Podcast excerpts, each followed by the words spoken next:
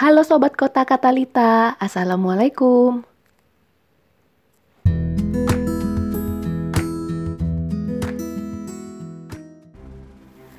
Kematian Karena sesungguhnya kita sedang menunggu antrian saja. Tapi kematian yang aku bahas adalah kematian suatu kota di Indonesia. Salah satunya Marina City daerah di Kota Batam, Provinsi Kepulauan Riau. Sekitar tahun 2000-2011, Marina City, Batam menjadi tempat yang ramai sekali. Toko-toko, hotel, restoran, pelabuhan adalah tempat yang selalu ramai, bahkan di tengah malam. PKL pun berjualan selama 24 jam. Hilir mudik wisatawan dari Jakarta, turis dari Singapura datang ke Batam sebagian besar untuk bermain kasino. Ya, judi. Perjudian memang sangat booming di kota itu. Waktu itu, namun sejak keputusan pelarangan tempat ilegal tersebut, Marina City seumpama kota mati, tak berpenghuni Bangunan-bangunan bergaya Eropa dibiarkan terlantar. Cat mengelupas, berlumut, beberapa bagian rusak. Kabel listrik pun sudah diputus. Rumput-rumput sudah memenuhi sudut-sudut area itu. Semua penghuni sudah meninggalkan tempat itu. Sayang sekali, hanya beberapa rumah makan, kios, dan hotel yang masih berdiri. Namun saat malam tiba, tak cukup cahaya menerangi jalan-jalan di Marina City, membuat wilayah itu semakin menyeramkan.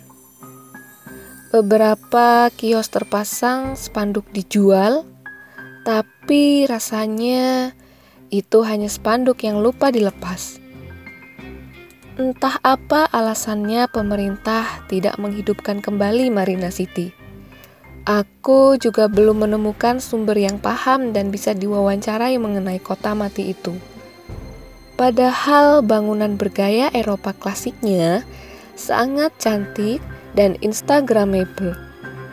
Daerah lain yang pernah mengalami kota mati adalah Sawah Lunto di Sumatera.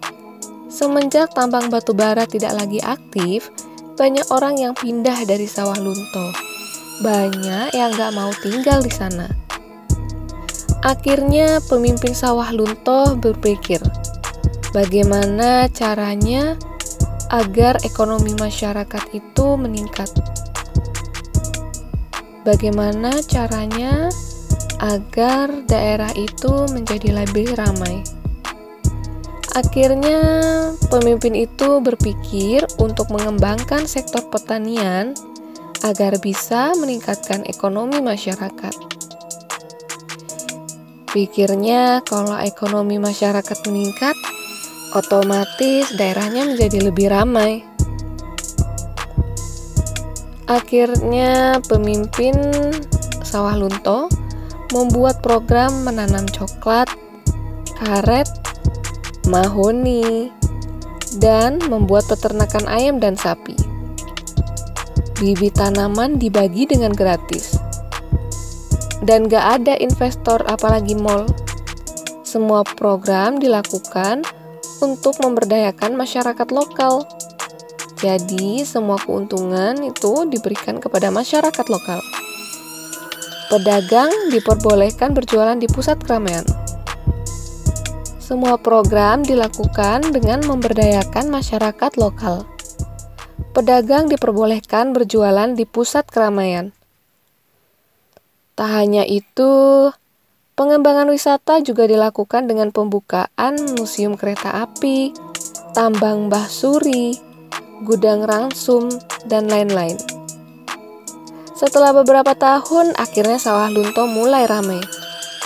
Dan gak ada lagi yang meremehkan daerah ini.